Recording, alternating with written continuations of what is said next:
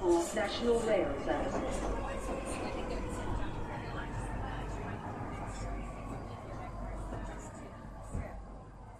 Bine ai revenit în stația Londra. Eu sunt Manuel Cheța de la manuelcheța.com și tu asculti podcastul Un român în Londra. Suntem la episodul 271 denumit That Ford, Where Are You? În acest episod vreau să vorbesc despre o plimbare cu autobuzul în direcția Dartford și, bineînțeles, despre sfaturi practice. Nu uita, podcastul de față este partea Think Digital Podcast Network și mă găsești pe Podbean, iTunes, Spotify, toate rețelele posibile, inclusiv pe radio.uk. E vorba de radio.com. În continuare fac recomandări de carte. Prima carte pe care o recomand este Outliers, The Story of Success, de, scrisă de către Malcolm Gladwell și o carte foarte interesantă care vorbește de, care pune în perspectivă succesul și în principiu foarte mulți oameni care au succes o să-i vezi că vor spune că ei prin munca lor grea au ajuns la succesul respectiv. Cartea respectivă, uh, Outliers, scrisă de Malcolm Gladwell, o scoate în evidență faptul că succesul nu este o chestie care se întâmplă într-un mod izolat, ci e o chestie care ține și de oportunitățile pe care le ai și de diverse moșteniri pe care le ai de-a lungul timpului. Și la nivel de oportunități e vorba de timp și loc în care există un, în, în societate. Este vorba de, de faptul că trebuie să depui foarte mult uh, efort și muncă, așa. Mai este vorba și de faptul că trebuie să ai un nivel de, ce știu, inteligență, talent, ceva de genul ăsta și, bineînțeles, mai ai nevoie și un grup de oameni care să te susțină pe parcurs, o comunitate, ceva de genul ăsta. Succesul nu se întâmplă așa din neant, de nicăieri, doar că un singur om ceva a zis. Nu, întotdeauna a existat un cumul de factori care a dus la succesul uh, omului respectiv. Și e bună, e fain de urmărit cartea asta pentru că vorbește și de un alt lucru interesant.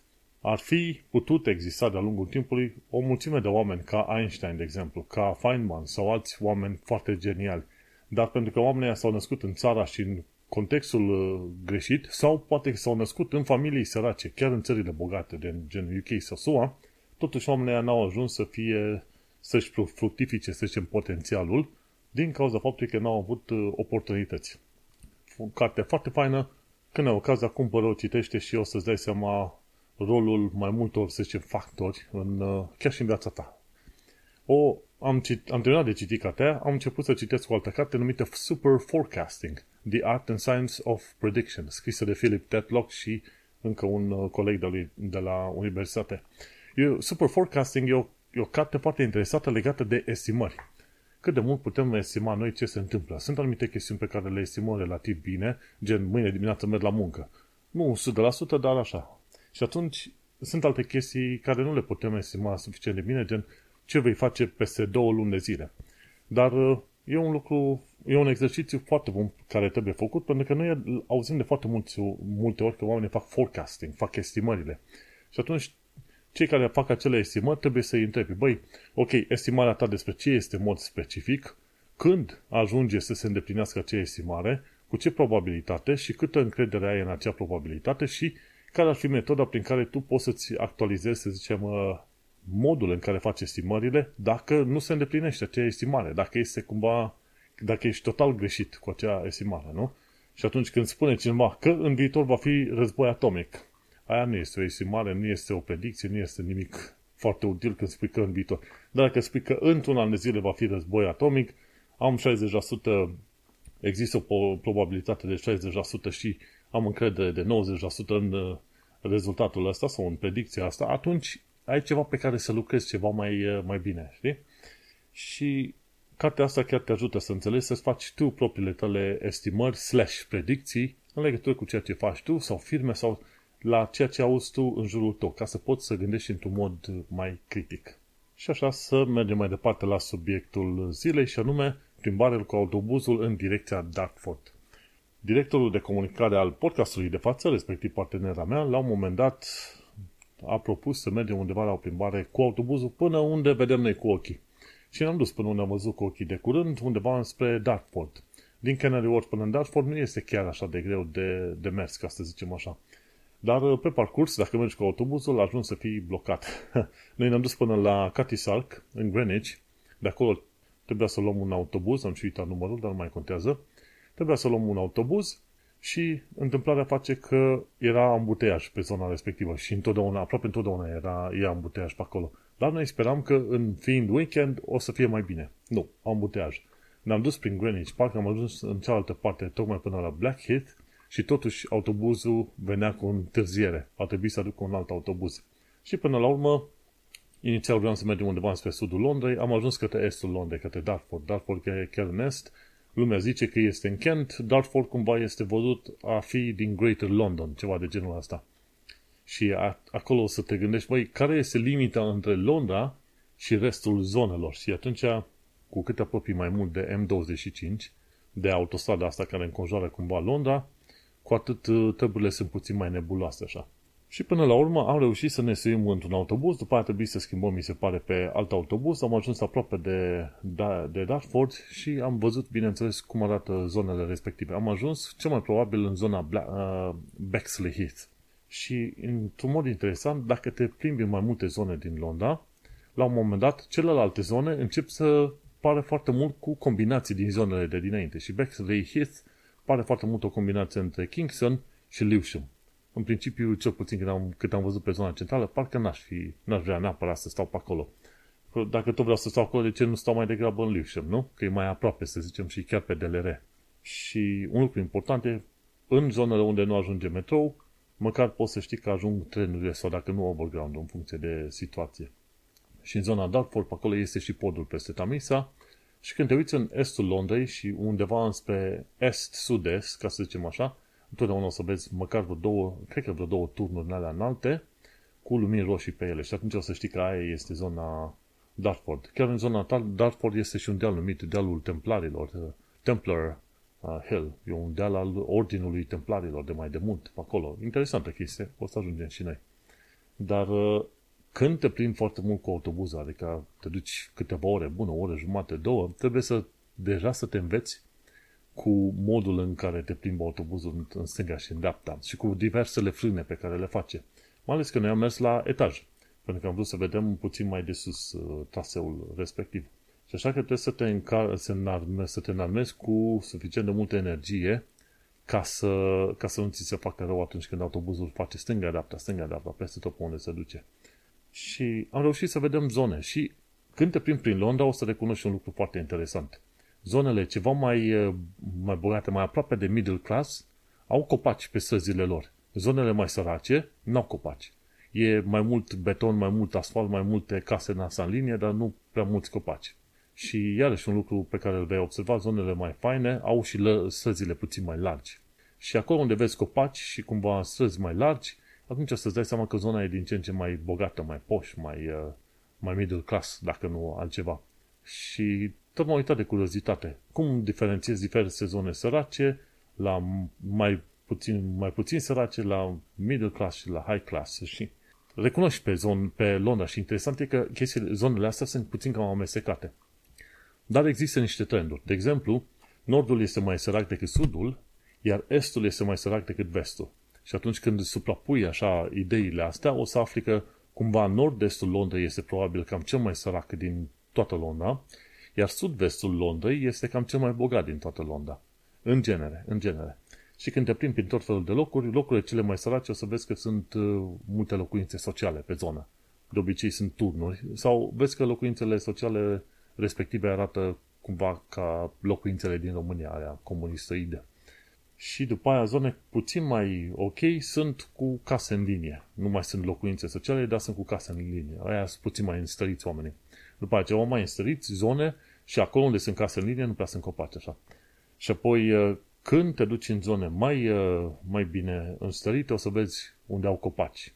Chiar, chiar pe strada respectivă, ori pe trotuar, ori în casă, lângă casele oamenilor, te, te uiți pe stradă în lungul ei și o să descoperi că sunt copaci. Și apoi în zonele și mai bune o să vezi și copaci și străzi mai late. Bineînțeles, când te duci în zone gen vestul Londrei, o să vezi străzi foarte late și clădiri alea mari de prin 1800 uh, toamna, ceva de genul ăsta și îți dai seama că acolo alți oameni bogați și în funcție de zone. Și bineînțeles mai sunt și cei care sunt cumva mai înspre suburbii, gen, hai să zicem, Richmond, Twickenham, te duci Bromley pe acolo, iarăși, unde stau oameni proprietari de case, ca să zicem acolo, iarăși zone mai, mai bunicele. Și cam așa poți să recunoști frumușel uh, anumite zone, în funcție de cum te duci și în funcție de banii pe care ai. Și mai există și o distribuție, gen spre centrul Londrei e mai scump, către marginea Londrei este mai ieftin. Și atunci când se propui toate chestiile astea, dacă vei și o zonă relativ bună și o zonă, să zicem, mai middle class ce vrei tu, atunci te duci poate pe zona 2 și vezi unde te poți situa pe, pe sectoarele astea pe acolo, ca să vezi cum este. Îți să mai e hit and miss, pentru că, de exemplu, auzisem că Isle of Dogs este fine, este mișto și, într-adevăr, comparativ cu zonele din jur, este mai puțină infracționalitate, dar nu înseamnă că este zero și nu înseamnă că este la fel de safe pe cum aș fi așteptat eu să fie. Dacă te duci în Richmond, și acolo s-ar putea să fie ceva mai safe decât în Isle of Dogs. Dar Isle of Dogs e aproape ca o insulă de sine stătătoare în, în lateralul Londrei, ca să zicem uh, așa. Dar uh, și aici a fost la un moment dat o, ce, o tâlhărie cu pisol am in, uh, la un magazin. Hm. N-am fi crezut vreodată, dar uite, nu departe de noi, la nici 5 minute la un magazin. Și atunci trebuie să te uiți mai, la mai multe detalii la un loc ca să dai seama unde ar fi o zonă convenabilă pentru tine și la un preț relativ ok.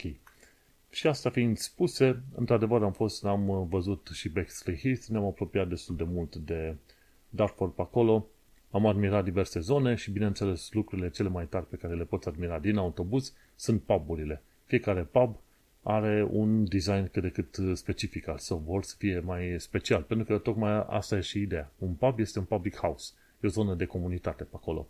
Nu te duci la pub să te arunci cu sticlele în cap să te bați cu oamenii. Te duci la pub pentru că acolo te întâlnești cu comunitatea locală.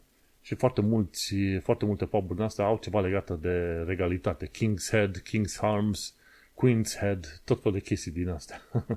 că sunt pozitive sau că sunt uh, tocmai, nu tocmai pozitive. Apropo de puburi, am fost de curând la ce? Sherlock Holmes pub, care e undeva lângă unul dintre Golden Jubilee Bridges, în zona Embankment, pe acolo. Foarte simpatic. Avea o bere a lor numită, ce știu, ceva Sherlock, dar uh, nu mai era, nu mai era în buteiaș, pentru că toată lumea băuse berea aia, nesimțiții. Și uh, câteodată vezi și pub alea cu nume mai diferite, dar foarte mulți au legat, ce au chestiuni legate în asta de regalitate. Dar sunt puburile foarte interesante și, într-adevăr, sunt văzute ca un loc de comunitate, nu ca niște crișme sau baruri amărite. Normal că se duc și oamenii și se îmbată pe acolo, dar o să vezi că e un loc de comunitate, nu neapărat de crișmă. Ok? Cam asta este ideea. Și am tot făcut poze de-a lungul timpului și când am mers către, către Dartford am făcut o poză, două, așa, puburi. Nu înseamnă că mă bag în toate puburile, dar ca idee, să știi așa cum vine treaba. Și unul dintre lucrurile pe care îl poți face de-a lungul timpului când te plimbi în, uh, să zicem, prin Londra, poți să te uiți de curiozitate în diverse magazine, să vezi cât te costă sau cum, cât nu te costă anumite lucruri. Și mi se pare că și în Bexley Heath, dacă ne-am dus acolo, da, ne-am, ne-am oprit în zona centrală la Bexley Heath, chiar lângă Bexley Heath Clock Tower, și am dat un magazin din ăsta asiatic numit Ali Bavan, da, Ali Bavan, da, Ali Bavan, e pe zona respectivă, și aveau inclusiv chestii românești, este europene, asiatice, africane, foarte chestii foarte interesante. Am observat că la magazinele turcești găsești lucruri românești și câteodată la, și la magazin, magazinele indiene mai găsești lucruri românești, gen muștar, ce știu câteodată că nați, depinde de, de treabă. Uh, și mi se pare, la asta pakistaneză nu e sigur că vei găsi neapărat, dar la, de obicei la turcești și indiene cam, uh, cam găsești așa lucruri este-europene, nu neapărat românești, dar este-europene în cele mai multe cazuri. Și ăla, da, un uh, supermarket destul de mare pe chestii din astea din uh, internaționale, respectiv Austria slash Europa de Est. Chiar în Bexley Heath, pe acolo. Și e un, e un lucru foarte interesant și foarte fain să vezi că până la urmă găsești lucruri românești. De la apă românească până la muștar. Ce mai era pe acolo? Mi se pare ceva costiță de porc cu fasole românească, deci cineva pe undeva face un export chiar foarte bun, inclusiv în Londra și, bineînțeles, merită felicitații. Și, bineînțeles, de la Bexley Heath ne-am luat autobuz și ne-am dus către O2, către casă liniștit încoace. Și, da, cel mai bine, dacă ieși la plimbare, ar fi să ieși undeva, poate pe la vreo 9-10 dimineața, când, sau poate chiar mai devreme de atâta, ca să te ferești de valul mare de turiști, ca să știi să, să eviți. Și în, în weekenduri ai zice că nu ar fi prea mulți oameni. Păi tocmai în weekenduri găsești iarăși foarte mulți turiști. Așa că trebuie să-ți calculezi călătoriile chiar foarte bine ca să știi cum să te, să te duci de acolo-acolo așa cum trebuie și, și în liniște. Dacă plouă pe afară, Atâta timp cât mergi cu metroul și autobuzul, sunt cazuri în care chiar nici nu trebuie umbrela cu tine, doar să te ferești de ploaie și cam atât. Și asta e, am ajuns aproape de Dartford data viitoare. Chiar ne hotărâm să mergem la Dartford și pe de acolo, dacă ne, ne enervăm, mergem și mai departe, poate chiar către Swanscombe sau poate, cine știe, mult mai departe la Gravesend. chiar acolo pe, chiar de unde efectiv Tamisa cumva începe să se reverse în Marea Nordului, dacă să să mă gândesc bine, știi, North Sea. Și dacă să să te uiți de la Isle of Dogs aici până, efectiv, dacă te uiți către est, ca să ajungi la mare, nu e foarte mult. Adică dacă ai fi cu mașina într-o oră jumate, hai, nu chiar o oră jumate, poate în două ore și ceva ai ajuns deja la mare, efectiv la mare pe aici. Și sunt uh, o tonă de insulițe de asta micuțe, chiar uh, la, la est de Dartford, mai precis la est de Rochester, dacă stai să te uiți acolo, sunt o tonă de insulițe de astea micuțe. Cred că sunt rezervații, nu știu dacă ai voie neapărat să mergi acolo. Foarte interesant. Într-o zi o să mergem și noi în partea altă. Vrem să mergem și la Dover, dar doar așa ca idee, pentru că sunt The White Cliffs of Dover. Asta e celebrele White Cliffs of Dover. Dar vom trăi și vom vedea. Hai să mergem și la partea de sfaturi practice și până acolo ne oprim la limba engleză și la pronunția celor mai comune cuvinte, dacă stai să te uiți bine. Și aici e vorba de Emma, de la M English, care ne povestește de anumite cuvinte, de exemplu, cum se pronunță și în ce situații le pronunți. În foarte multe situații, cuvintele and, that, that, was, the, on, in, were, to, can, am, not, is. Astea sunt pronunț, în multe situații se pronunță destul de intens așa. Dar sunt destul de multe situații în care cuvintele se și combină între ele, știi? I want that object. Și atunci accentul fiind pus pe that, se pronunță foarte bine. Dar, dar în alte situații, that's good. Uh, ok? Se combine that is good, zice that's good. E aproape că acel that nu se pronunță cum, uh, cum te-ai fi așteptat să fie pronunțat. Așa că urmărește filmulețul ăsta de la M English despre tot felul de cuvinte de asta de legătură. În, în foarte multe situații sunt folosite de cuvinte de legătură, nu adjective. That, sau was, these, ceva de genul ăsta. Foarte simpatic. Mergem pe mai departe informații practice. Brexit, ci că cetățenie refuzată pentru că se verifică rezidența din, doar din ultimii ani. Ce se întâmplă? Era cazul unei europene, dar nu știu de ce nație, probabil franceză, germană, ceva de genul ăsta, mutat aici în urmă cu 55 de ani de zile și dat fiind că era în Uniunea Europeană, nu și-a făcut uh, probabil niciun fel de document, document de rezidență permanentă, a zis, măi, suntem în Uniune, uh, e ok.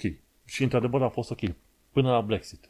De la Brexit încolo, când au început să aplice verificările și regulile, au spus clar, de fapt nu au spus în mod direct, într-un mod implicit au spus că vor verifica rezidența pe ultimii 5 ani ori la cineva care a stat de 55 de ani și este deja la pensie, pe ultimii 5 ani de zile să zicem că a plătit doar probabil council tax sau ceva de genul ăsta, nu alte chestii.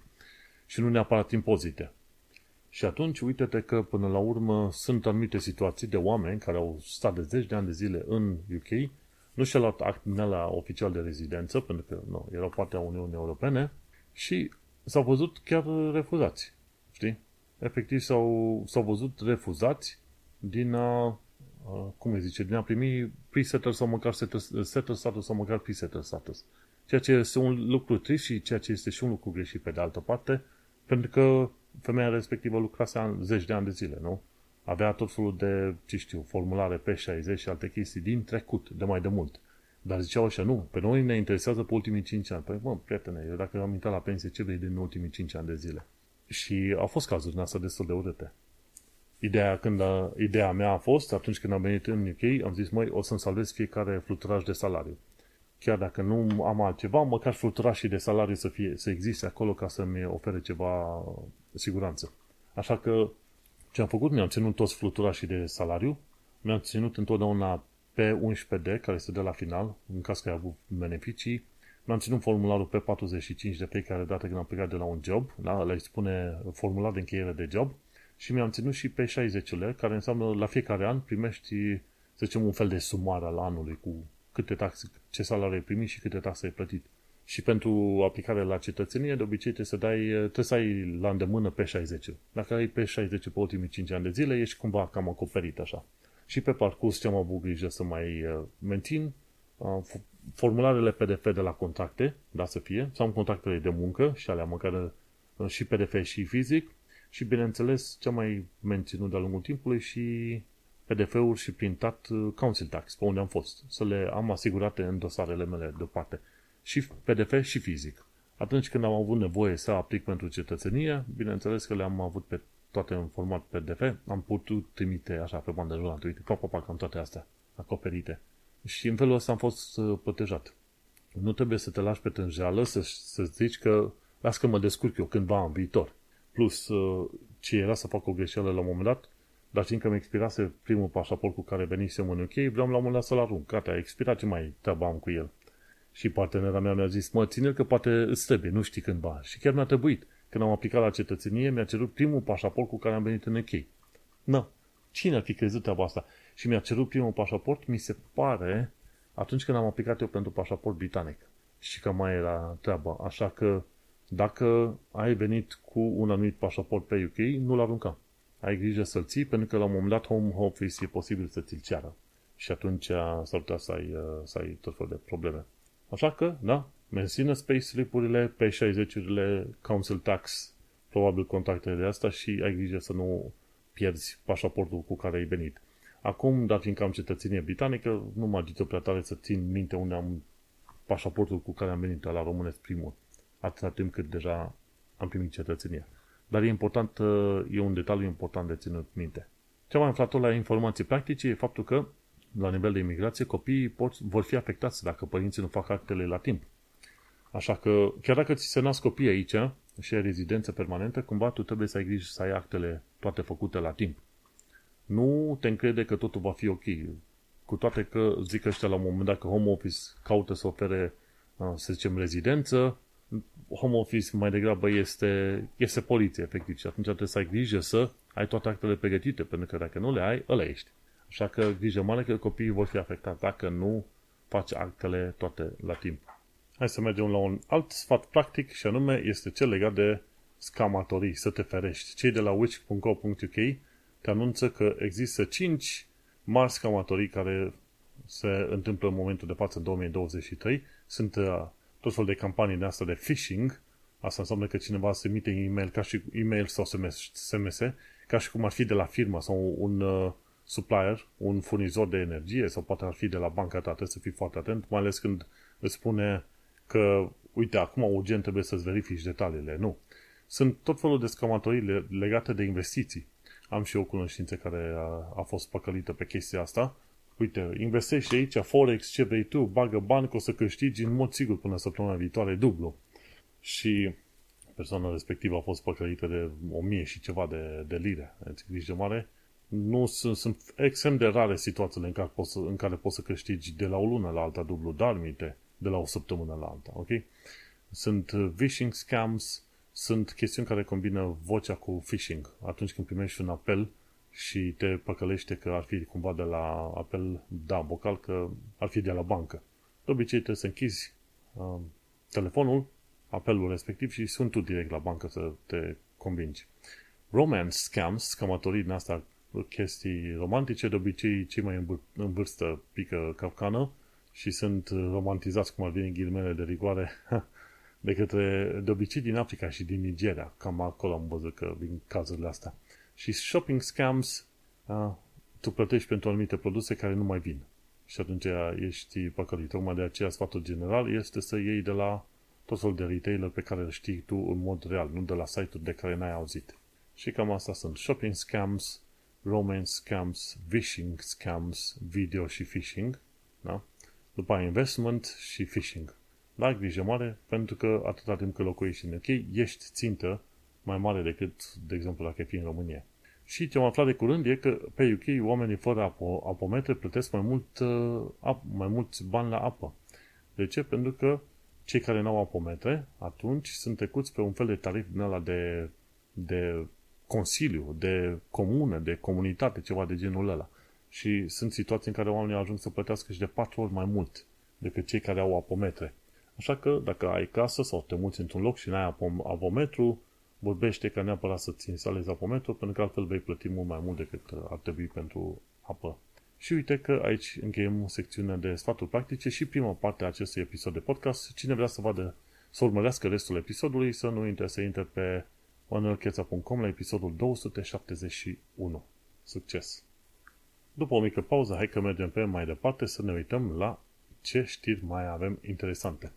Și anume, nu avem foarte multe știri, însă ce mi-au sărit așa în evidență de curând e, sunt mai multe știri. Una dintre ele legată de un reactor nuclear pe an. În UK vor să construiască un reactor nuclear pe an în, până, ce? până prin 2050, ceva de genul ăsta.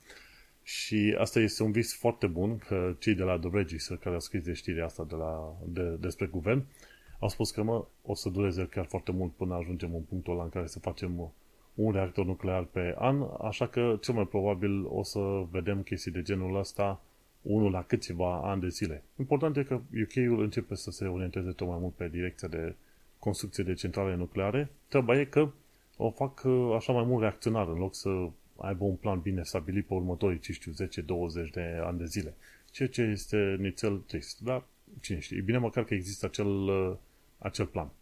Ce am aflat de curând e că pe data de 31 iulie, respectiv ieri, pentru că astăzi e marți 1 august, uh, fanii Harry Potter au sărbătorit uh, data de naștere a, a lui Harry Potter, efectiv, pe 31.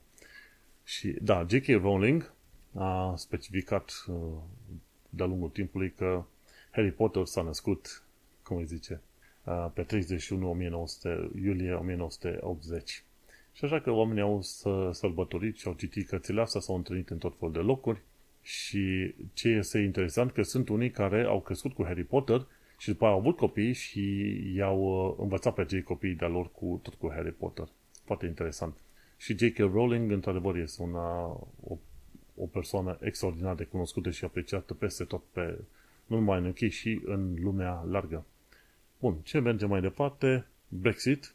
Cei de la freemovement.org.uk spun că sunt în continuare probleme cu acest digital status. Și s-au întâlnit mai multe, au fost de-a lungul timpului mai multe probleme din asta destul de complicate cu digital status, pentru că au fost, uh, cum îi zice, situații în care ai vrut să vezi digital status și n-ai, n-ai, n-ai avut acces la internet. Dar fiindcă nu ai un document fizic, tu trebuie să fii neapărat undeva cu internet. Și ce se întâmplă este vorba de faptul că oamenii care au aplicat pentru un upgrade au fost situații în care acei oameni, acelor oameni, li se arăta în statutul lor online că statu- n-au niciun fel de status efectiv. Și asta însemna că ei de fapt n-au, n-au voie să fie, pe când trebuia să se spună că e pending, ok? Pending application. Și a fost o problemă destul de mare și a fost raportată și către Independent Monitoring Activity uh, uh, Agency, pardon, și s-au plâns foarte mulți oameni și la The 3 Million, de exemplu. Și o altă situație este legată de faptul că există așa numită business logic undeva în, în aplicația de digitală și nu întotdeauna acoperă cazurile normale pe lucruri obișnuite, adică nu neapărat lucruri obișnuite, dar cazurile ceva mai, mai interesante, știi? Și așa că mai e o altă problemă cu faptul că nu se poate face un, nu e un sistem ușor de a apela anumite decizii. Altă problemă a fost cu oameni care au avut corrupted digital status, adică s-au băgat online și efectiv nu le-a, nu le-a arătau anumite detalii. Asta a fost iarăși foarte, foarte complicat. Și, uh, cum îi zice, o altă problemă ar fi, de exemplu, cu tot felul de glitch-uri din alea legate de datele personale. Și uh, curios lucru, oameni care nu se puteau, nu și puteau vedea numele, tot legat cumva de glitch din alea. Foarte ciudat așa. Pentru că a fost, uh, efectiv, toată întreaga populație de europeni a fost transformată în cobai pentru a testa acest uh, digital status, care a avut probleme pe, pe foarte multe direcții. Și, bineînțeles, a încurcat de-a lungul timpului sute de mii de oameni, nu unu, doi, ci sute de mii de oameni.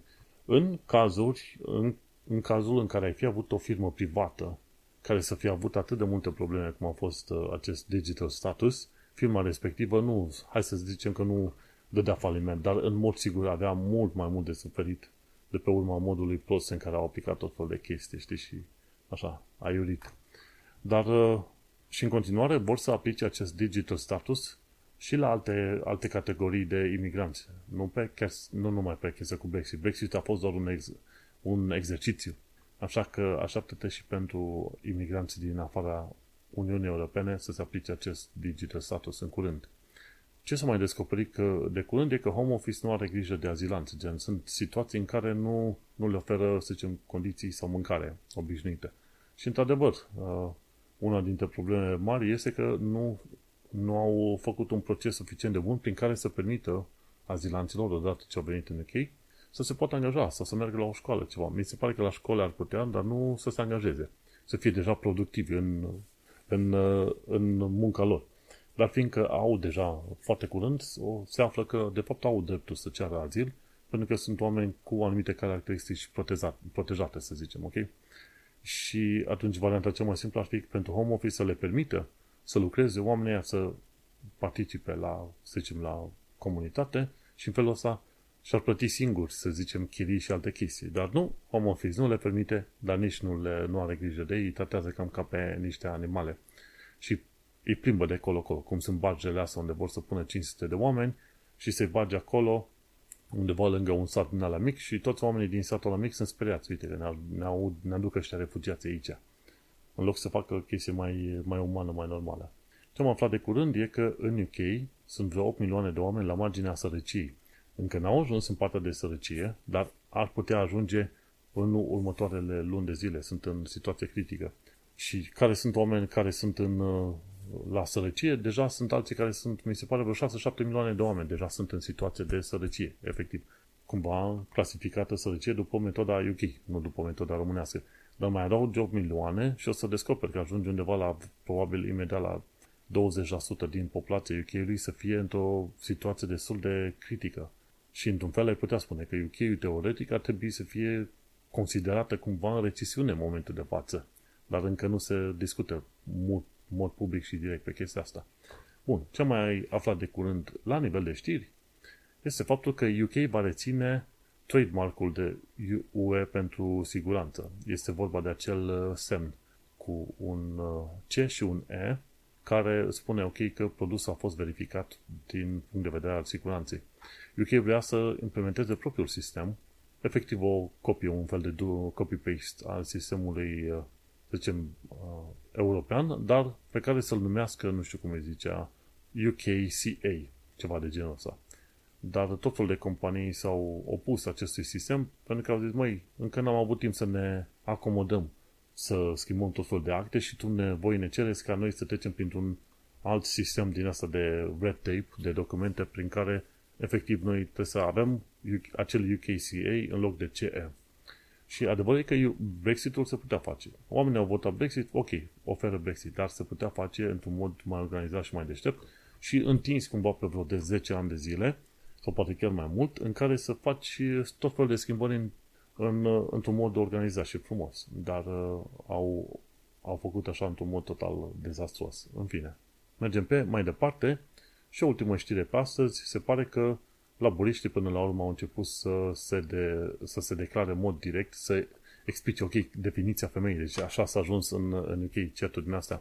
Și laburiștii au scos în evidență faptul că sexul biologic este bine definit și o femeie este o femelă adultă la mamifere, da? la oameni, pardon, spre diferență de identitatea de gen. Și se tot certaseră pe acolo cu conservatorii, cu laburiștii, definește femeia, să ne batem, să ne certăm pe acolo, că, ok, cu drepturile persoanelor uh, trans.